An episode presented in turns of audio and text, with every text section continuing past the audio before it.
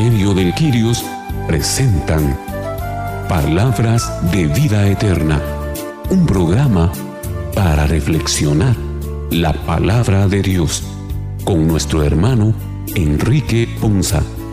Señor, ¿a quién iremos? Solo tú tienes palabras de vida eterna.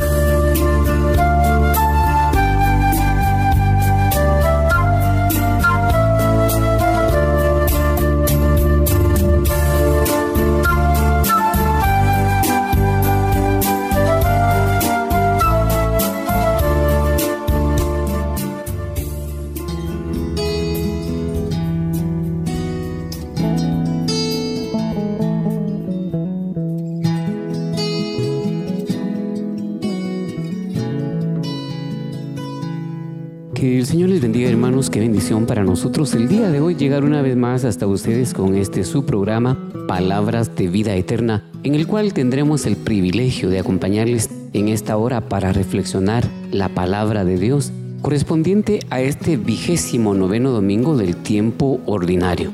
Vamos a darles la bienvenida a los hermanos que el día de hoy participarán con nosotros.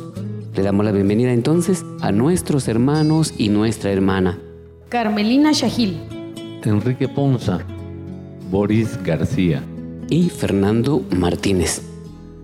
Vamos a iniciar nuestro programa poniéndonos en manos del Señor para con su Santo Espíritu nos dé la guianza y la inspiración para hacer nuestra la palabra del Señor y hacer la vida en nuestra vida. Iniciemos entonces invocando sobre nosotros el nombre del Padre, del Hijo y del Espíritu Santo.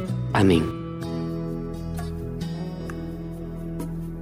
Ven Espíritu Santo Llena los corazones de tus fieles y enciende en ellos el fuego de tu amor.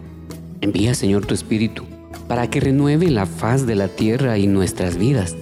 Oh Dios, que llenaste los corazones de tus fieles con la luz de tu Espíritu Santo, concédenos que guiados por este mismo Espíritu, vivamos con rectitud y gocemos siempre de tu consuelo.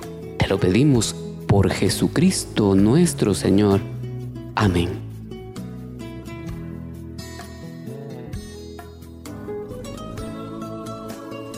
En nuestro programa del día de hoy reflexionaremos en torno al hecho de que nosotros pertenecemos a la iglesia, pero al mismo tiempo formamos parte de la sociedad civil. Como cristianos, no podemos separar nuestra condición de cristianos de nuestra condición de ciudadanos, pero tampoco debemos confundirlas. Debemos saber ser justos y saber discernir Solamente dando al César lo que es del César y a Dios lo que le pertenece a Dios, es posible celebrar como miembro de una iglesia viva que le da a Dios la honra y la gloria que le pertenecen. En la primera lectura tomada del libro del profeta Isaías, en el capítulo 45, versos 1 del 4 al 6, el rey pagano Ciro es visto por el profeta Isaías como un instrumento de Dios a favor del pueblo de Israel, hasta el punto de llamarlo el ungido. Los éxitos políticos y militares de Ciro se explican porque Dios lo ha escogido y lo ha ayudado con la finalidad última de retornar la libertad a su pueblo. El profeta remarca que Dios salva a Israel por medio de un rey extranjero. Escuchemos con atención la primera lectura. Lectura del libro del profeta Isaías. Así habló el Señor a Ciro, su ungido, a quien ha tomado de la mano para someter ante él a las naciones y devastar la potencia de los reyes, para abrir ante él los portones y que no quede nada cerrado. Por amor a Jacob, mi siervo, y a Israel mi escogido, te llamé por tu nombre y te di un título de honor, aunque tú no me conocieras. Yo soy el Señor y no hay otro, fuera de mí no hay Dios. Te hago poderoso aunque tú no me conoces, para que todos sepan de oriente a occidente que no hay otro Dios fuera de mí. Yo soy el Señor y no hay otro. Palabra de Dios, te alabamos Señor.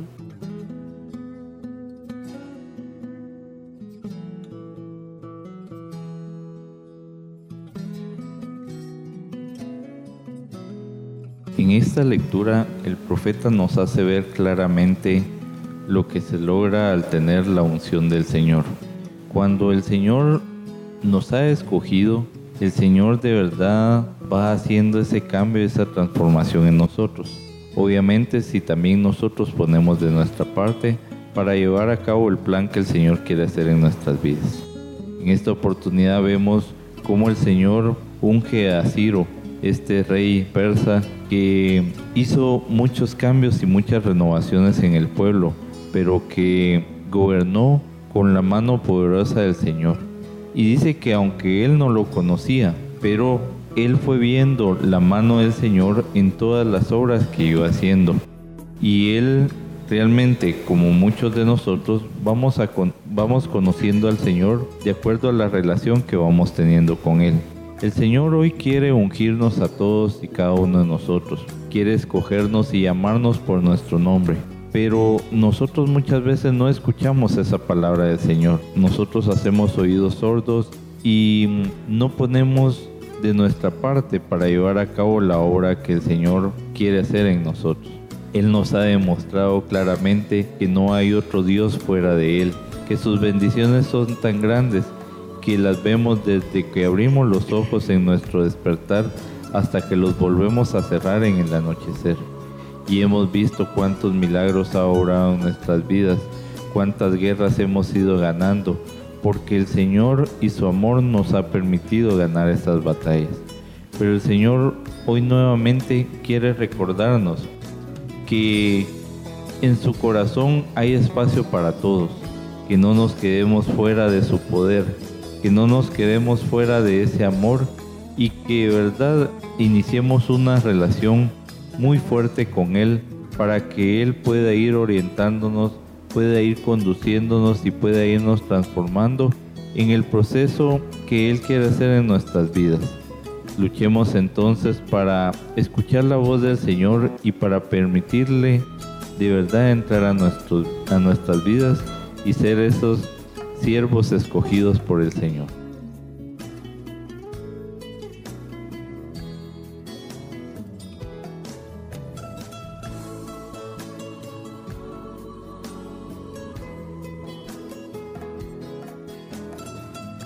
Acá hay tres cosas bien importantes. Primero está la rivalidad entre el conocimiento y la ignorancia cómo la ignorancia nos hace equivocarnos y buscar otros dioses y cómo el conocimiento nos ubica y nos lleva a, ese sendero. Luego vemos que ninguno es como Dios y que hay un solo Dios con una omnipotencia grande. Es importante poder descubrir la parte del desconocimiento que nosotros tenemos, que le podemos llamar ignorancia de las obras que Él quiere hacer. ¿Por qué razón? Porque eso nos lleva a nosotros a entender y descubrir dónde está nuestra equivocación, dónde está el proceso de, la transformación que tenemos que empezar a hacer y cómo nosotros a través de esa transformación podemos enmendar los procesos de, de nuestro camino. Y es que empezamos porque dice en la palabra de Dios, en el capítulo 1, en el versículo 10 del Evangelio de San Juan, que Él es la luz, que Jesús es la luz y que estaba en el mundo y el mundo fue creado por medio de él, pero que el mundo no lo reconoció. Esta parte es importante porque aún a la fecha nosotros no reconocemos a Jesús como nuestro único Señor, Dios y Salvador. Y por eso es que Él mismo dice, si supieras lo que Dios puede darte y conocieras el que te está pidiendo agua, le dijo a la samaritana, tú le pedirías a Él de esa agua. Ese desconocimiento de Dios, al desconocer a Dios en este proceso y al desconocer a Dios su poder y al desconocer el poder de, Dios, de Jesús y del Espíritu Santo en nuestra vida, nos hace perdernos de grandes, pero de grandes beneficios, de grandes oportunidades, de grandes promesas y de grandes bendiciones. Por eso Él dice, como no me conoces, no pides, no me pides de esa agua que yo te quiero dar de beber. Pero si supieras tú quién soy yo, yo te daría de esa agua y satisfacería tu sed y tus angustias. Por eso es que muchas veces esa relación con el Padre no la entendemos. ¿Por qué? Porque al igual que los judíos le preguntamos, le preguntaban a Jesús, ¿y dónde está tu Padre? El Señor les decía, si tú supieras quién soy, sabrías también quién es mi Padre. Y esta es una confusión mental, emocional y espiritual que cada uno de nosotros tenemos. ¿Por qué? Porque no hemos identificado realmente nuestra relación con el Padre, nuestra relación con Jesús y nuestra relación con el Espíritu Santo. Y entonces nuestras oraciones no son dirigidas como bien dirigidas y nos llevan a cometer algunos errores y algunas confusiones que nos hacen ver mal y nos hacen equivocarnos en el proceso de la situación. Y lo que nos dice el Señor es lo importante de esto. Nosotros a veces no lo llevamos, no lo conocemos, a pesar de que decimos que lo conocemos, a pesar de que decimos que hemos caminado con Él mucho tiempo, a pesar que desarrollamos muchas otras ideas, pero la realidad es que a Él no lo conocemos. ¿Por qué? Porque no lo hemos querido conocer en, el proceso de nuestra falta de, deseo, en nuestra falta y en nuestro propósito de, de entenderlo, de conocerlo y de tener una relación próspera con Él. Por eso en el conocimiento espiritual Él dice, si algo has de gloriarte, que te gloríes de verdad, de conocerme y de comprenderme. Que yo soy el Señor que actúa en la tierra con amor, con derecho y justicia, para los que me agradan. Y entonces nos reta eso, que Él nos habla para que nosotros entendamos que Él es real, nos habla de acuerdo a nuestro idioma, nos expresa de acuerdo a nuestro idioma y hasta el sol de hoy llevamos todo, todo, todo, todo bastante bien. No hemos tenido un, un altergado serio todavía y entonces en esa transformación, en ese caminar, Él quiere que nosotros lo veamos. En ese conocimiento espiritual que quiere que nosotros tengamos, si alguien ha de gloriarse, como dice Él, es de conocerme y entenderme. Luego, al conocer al Señor, nosotros vamos a tener una relación con Él. Vamos a conocer quién es Él, vamos a saber su forma de pensar, vamos a entender su conocimiento y vamos a ver cuál es el propósito y, el desarrollo que Él quiere hacer en nuestra vida. Y en eso nos requiere de una cosa bien importante, que es la obediencia.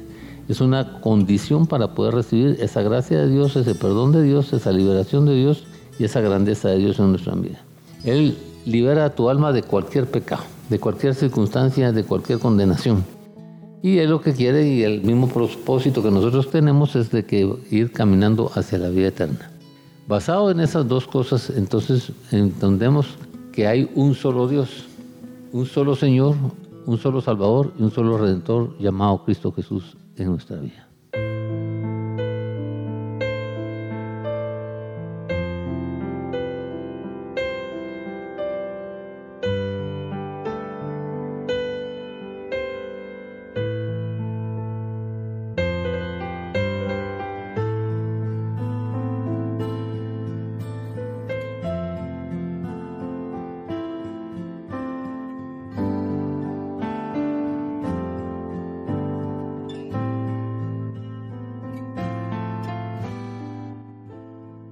Damos inicio al escrito más antiguo del Nuevo Testamento, la primera carta a los tesalonicenses.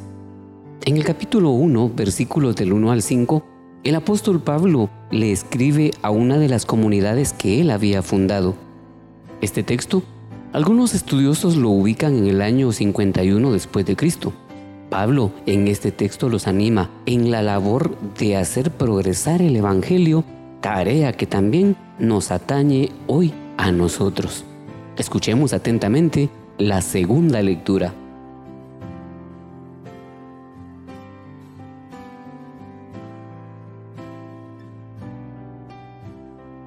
Lectura de la primera carta del apóstol San Pablo a los tesalonicenses. Pablo, Silvano y Timoteo deseamos la gracia y la paz a la comunidad cristiana de los tesalonicenses, congregada por Dios Padre y por Jesucristo el Señor. En todo momento damos gracias a Dios por ustedes y los tenemos presentes en nuestras oraciones.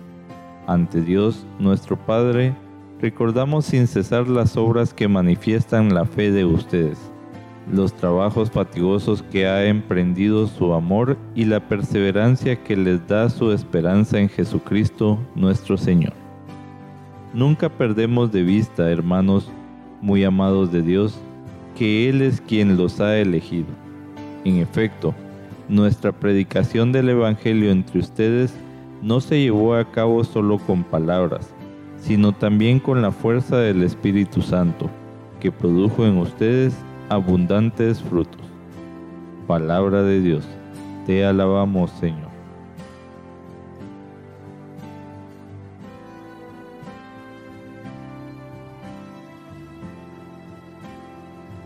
En la carta que Pablo escribe al pueblo, a la comunidad de Tesalónica, podemos ver algo que una frase en común con las lecturas del domingo anterior en cuanto a la actitud de gratitud que tenemos que tener nosotros para con Dios. Como respuesta a cada una de las bendiciones que recibimos de Él y que hoy la lectura nos recuerda claramente recordando sin cesar las obras que manifiestan lo que Él ha hecho en nuestra vida por causa de nuestra fe. Es muy importante y me llama la atención como la lectura dice los trabajos fatigosos que han emprendido, pero también citan a la esperanza, a la perseverancia. Me llama la atención porque a veces realmente podemos llegar a un momento dentro de nuestro servicio en el que nosotros podemos llegar a sentirnos así, fatigados. Porque a pesar de nuestro esfuerzo, a pesar de nuestra perseverancia, a pesar de nuestra constancia, puede que las cosas no se vayan dando bien y nos puede comenzar a hacer sentir fatigados. Sin embargo, hoy vemos también acá una exhortación. Aunque en algún momento podamos ver que nuestro trabajo como cristianos se comienza a volver fatigoso, Mantengamos firme la esperanza, mantengamos firme esa perseverancia y nunca perdamos de nuestra vista, como lo dice Él, que hemos sido elegidos. Que hemos sido elegidos y hemos sido llamados y estamos llamados a ser parte de todo ese grupo selecto de servidores para Él, para el crecimiento de su reino. Y qué alegría poder tener también esa bendición de que el Señor haya puesto su mirada en nosotros, de que Él nos haya elegido y nos haya encomendado esa gran misión de poder ir por el mundo y predicar su evangelio.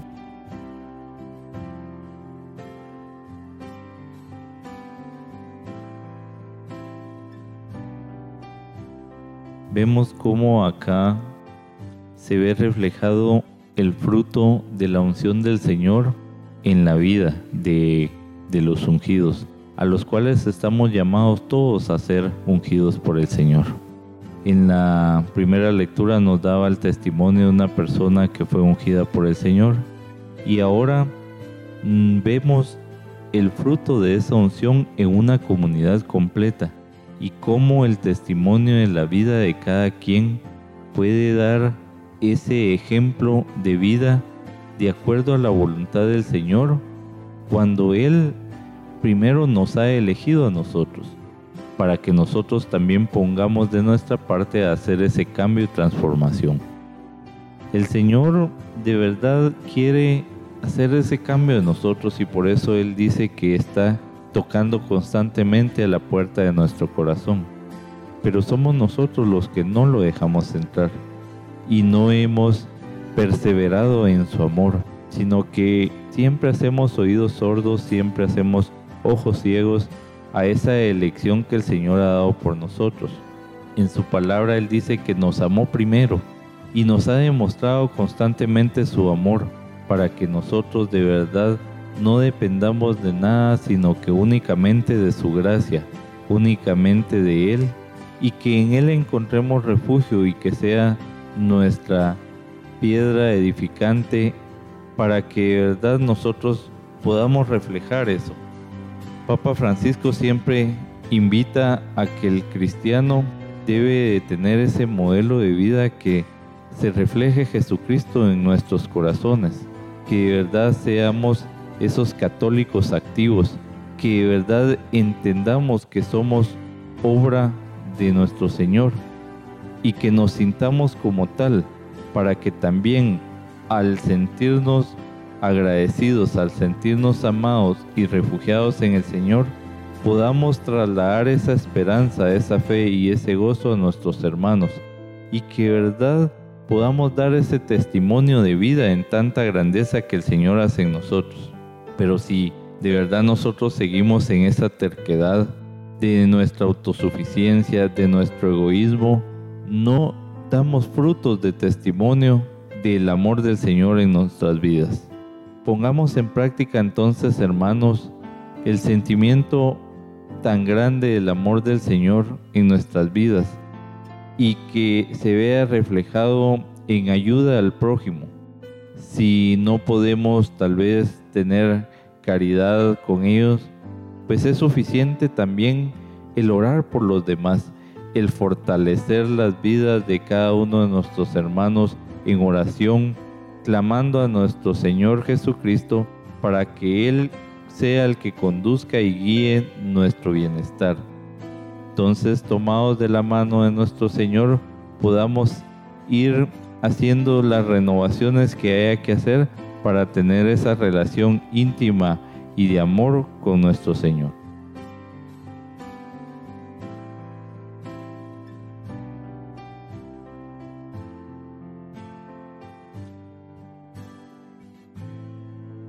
En este pasaje hay varias cosas bien importantes. Lo primero es que tenemos que aprender a dar gracias al Señor por, por todo lo que Él nos da, por todas sus obras, por toda su grandeza. A a hacer lo bueno, para que cuando hagamos lo bueno podamos tener buenas obras y tener un caudal favorable hacia Él. Tercero, tener una esperanza espiritual, con, entendiendo y conociendo la palabra con el poder de la palabra de Dios. en, la parte de, ser agradecidos con Dios, el Señor dice que para todo tenemos que dar gracias. Y esta parte es fundamental porque muchas veces nosotros creemos que nos lo merecemos y que en ese merecimiento nos equivocamos en el proceso del desarrollo de nuestra vida.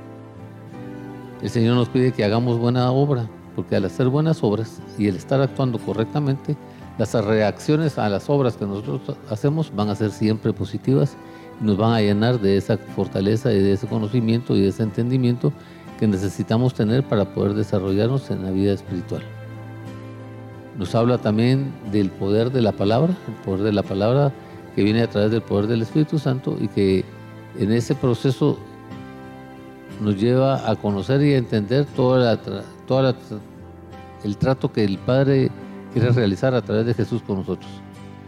Y entonces nos lleva a entender cuál es ese gozo espiritual que Él quiere derramar sobre nosotros y nos lleva a entender cuál es esa seguridad que nos quiere otorgar para que con el poder del Espíritu Santo y el poder de Jesús podamos alcanzar los propósitos y los objetivos a los cuales nos hemos tratado.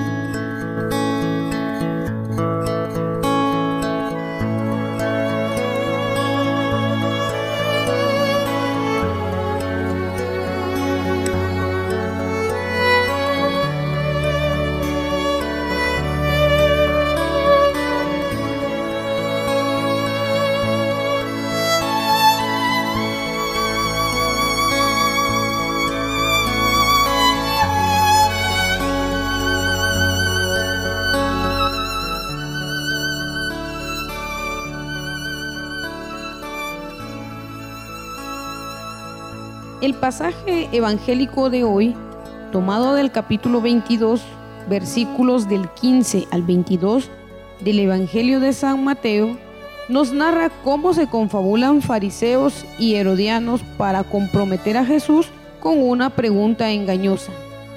¿Es lícito pagar el impuesto al César o no? Jesús nos deja admirados con la respuesta, desarmando a sus oponentes pide que le muestren una moneda del impuesto cuya cara e inscripción eran las del César de Roma, el emperador Tiberio. En aquel momento pronuncia una frase lapidaria, al César lo que es del César y a Dios lo que es de Dios. Escuchemos atentamente la lectura del Santo Evangelio. Lectura del Santo Evangelio según San Mateo. Gloria a ti, Señor.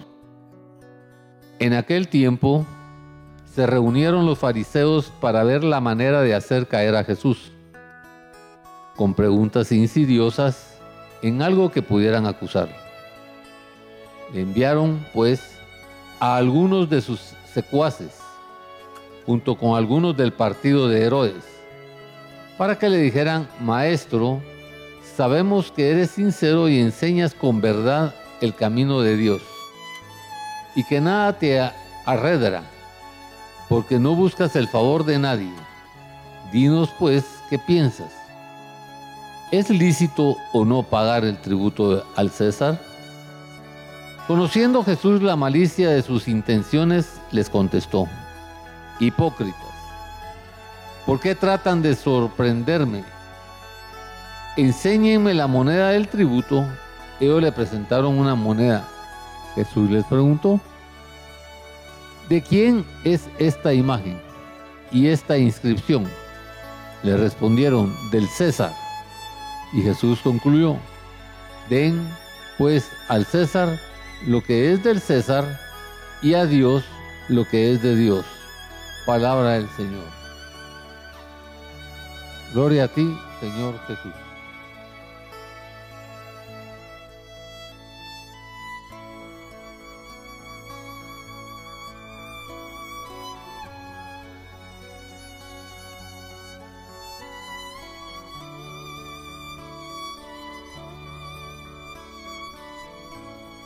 Hoy en el Evangelio de San Mateo podemos encontrar algo que en más de alguna oportunidad todos como servidores hemos vivido.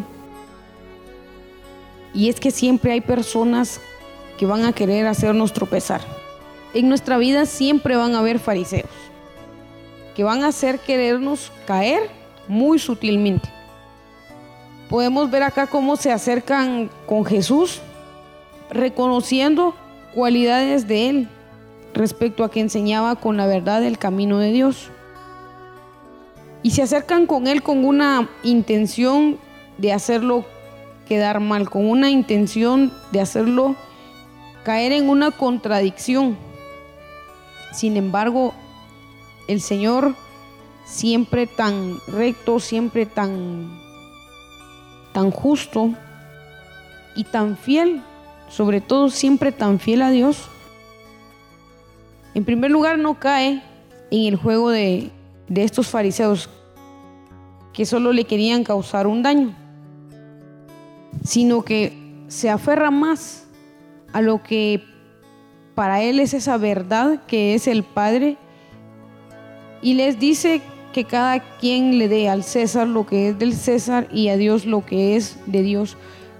Hoy el Evangelio creo que nos habla muy claramente y que tenemos que aprender a darle a Dios lo que a Él le corresponde y a las cosas del mundo su momento, pero nunca pueden ser más importantes que Dios. Y ese es un error que cometemos muy seguido. Nos olvidamos de Dios y comenzamos a vivir más la parte materialista y empezamos a vivir más en momentos de preocupación y de angustia y nos olvidamos de todo eso. Y entonces ahí le estamos dando a cada cual su importancia y se nos olvida y dejamos de darle esa importancia a Dios que merece en nuestra vida. Dejamos de tener esa fidelidad a la verdad que predicamos y fácilmente caemos en el juego de esos fariseos. Yo creo que hoy el Evangelio también encierra de alguna manera una exhortación a que veamos en el ejemplo de Jesús de no dejarnos caer en el juego de todos esos fariseos que pueden llegar a nuestra vida, sino que siempre en el amor de Dios manteniendo esa tranquilidad, esa docilidad y esa humildad, podamos saber enfrentarlos y demostrarles que nosotros somos realmente íntegros y fieles a lo que estamos predicando.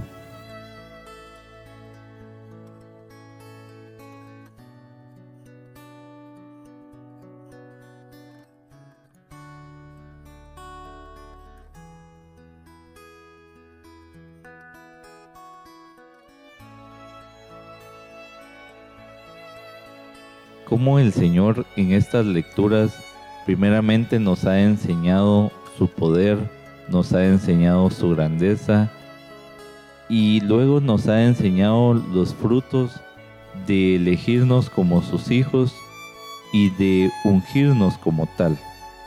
Ahora el Señor en este Evangelio nos hace ver que primeramente Él puede conocer nuestras intenciones, que Él puede leer nuestros pensamientos y que de verdad Él no quiere confrontación con nosotros, sino que aclararnos nuestros sentimientos para que nosotros de verdad descubramos su amor y su grandeza.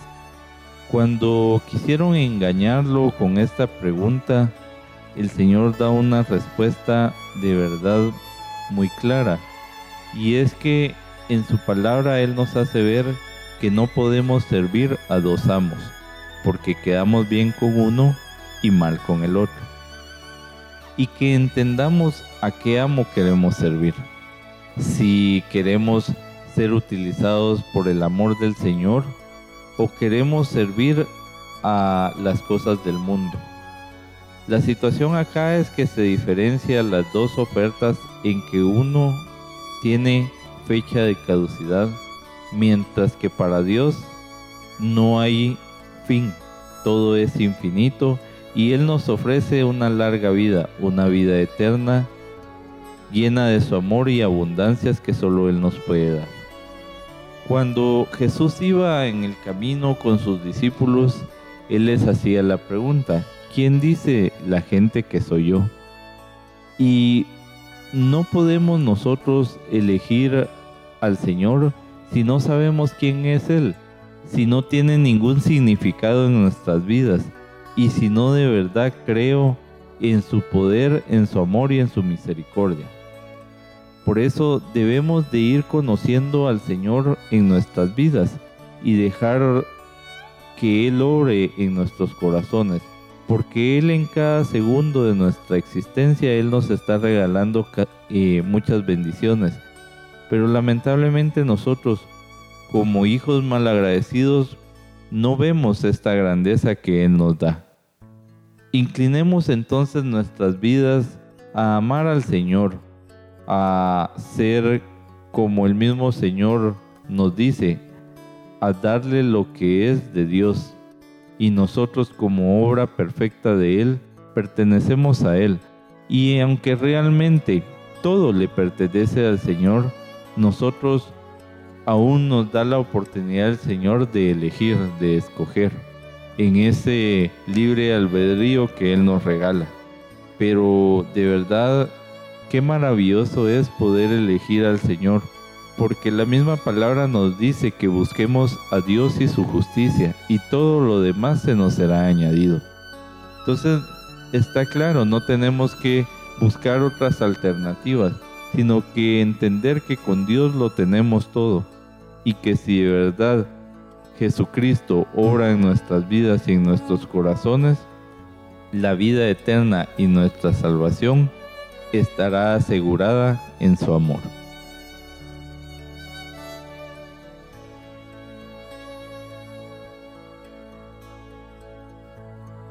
Hay muchas veces que nosotros nos acercamos a Jesús con una idea equivocada, con una idea de querer tentarlo, de querer desvalorizarlo, de querer burlar de él. Nos acercamos creyendo que somos maestros, pero nos acercamos como hipócritas, como mentirosos, queriendo que él caiga para que todos se burlen de la debilidad de él y se conspira muchas veces contra él. ¿Por qué? Porque al conspirarlo, al conspirar contra él, entonces lo hacemos quedar mal y al hacerlo quedar mal es el propósito, el objetivo donde eh, él escudriña nuestros corazones. Por eso es que tenemos que estar claros que de Dios nadie se burla, de Dios nadie se burla. Y de toda la acción Él sabe entender cuál es el porqué y la razón por la cual Él se acerca a nosotros. Dios tiene la prioridad sobre todas las cosas, pero nosotros como ciudadanos tenemos unos deberes que cumplir. Y esos deberes que cumplir, vamos a revisar algunos de ellos que nos ayuden a identificar realmente cuáles son los propósitos y los objetivos con los cuales tenemos que llegar y alcanzar esa meta.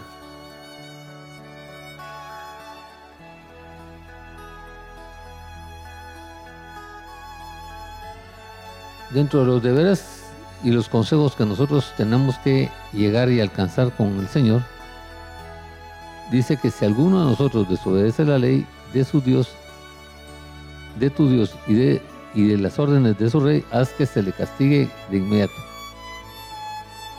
con la pena de muerte, destierro, la confiscación de sus bienes y a la cárcel. Por eso es que es importante esta parte, porque la bendición de los justos enaltece a la ciudad, pero la boca de los malvados la destruye. Y así es como esos se acercaron. Y por eso Él nos indica que nosotros tenemos que llegar a adorarlo, a alcanzar esa gloria y a bendecirlo. Si nosotros enaltecemos nuestra nación y enaltecemos a Dios en nuestra vida y le damos ese valor y esa grandeza a Él, ¿ya? Entonces por eso es que Él nos dice que no blasfememos nunca contra Dios, ni maldigamos a los presidentes y a los jefes de los pueblos. ¿Por qué? Porque tenemos que aprender a honrar a los gobernantes y a quienes nos conducen. Y esto nos lleva a entender que la justicia enaltece a una nación, pero el pecado deshonra a todos los pueblos. La justicia morará el destierro y el campo fértil de la vida de cada uno de nosotros. Por eso el Señor entiende cuál es el propósito y les dice, ¿quién está ahí? Y dice, dale al César lo que es del César y a Dios lo que es de Dios. Tenemos que aprender a separar esa parte en nuestra vida. Nosotros tenemos que entender que Dios tiene la prioridad que nosotros como cristianos y como ciudadanos tenemos unos deberes y que hay ciertos requisitos que Dios quiere que nosotros tengamos y que cumplamos para poder alcanzar los propósitos y los objetivos que Él quiere que nosotros vivamos. Y eso nos lleva a nosotros a descubrir básicamente esto. Primero, las necesidades espirituales que tenemos que trabajar en nuestra vida. Dice el Señor, tenemos que aprender a tener una justicia interior. ¿Por qué tenemos que aprender a tener una justicia interior? Porque no va a entrar en el reino de los cielos a menos de que la justicia supere a los, a los fariseos y a la de los maestros de la ley.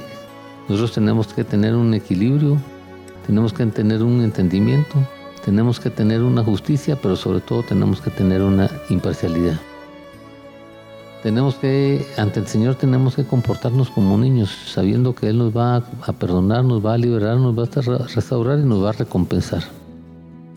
En el arrepentimiento tenemos que tener un arrepentimiento, una conversión y sobre todo una enmienda, porque si no existe una cosa de esas, nosotros nuestra conducta o no vamos a cambiar nuestra conducta, ni nuestra actitud, ni nuestras direcciones, ni nuestras conducciones en la vida. Por eso es que esa adoración espiritual que no hacemos con el Señor, y no tenemos con el Señor y ese alimento espiritual que no vivimos con el Señor nos hacen andar débiles, ignorantes y sin la conciencia que debemos de tener. Por eso es que la fe, gracias a Dios, es personal y la salvación, gracias a Dios, es personal. Porque si nosotros no creemos que Él es el Señor, nuestro Dios y nuestro Salvador, y tratamos de acercarnos creyendo que lo vamos a engañar, equivocados estamos. Por eso Galatas 6.7 dice, de Dios nadie se burla. Hoy vives lo que tú tienes.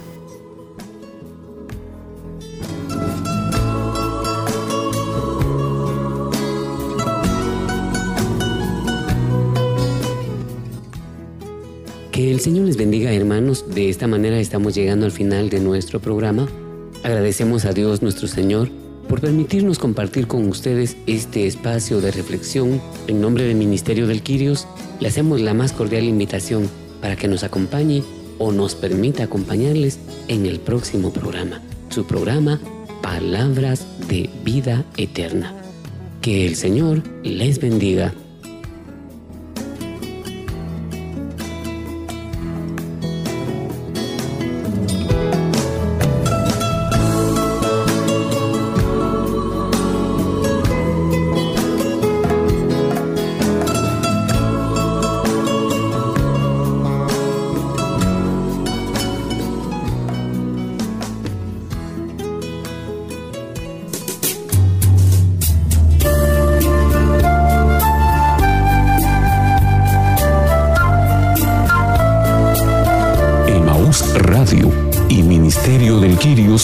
Presentaron Palabras de Vida Eterna, un programa para reflexionar la palabra de Dios.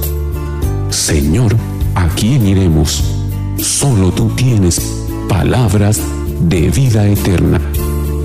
Reporte este programa a Emaús Radio o búsquenos en Facebook como Ministerio del Quirios.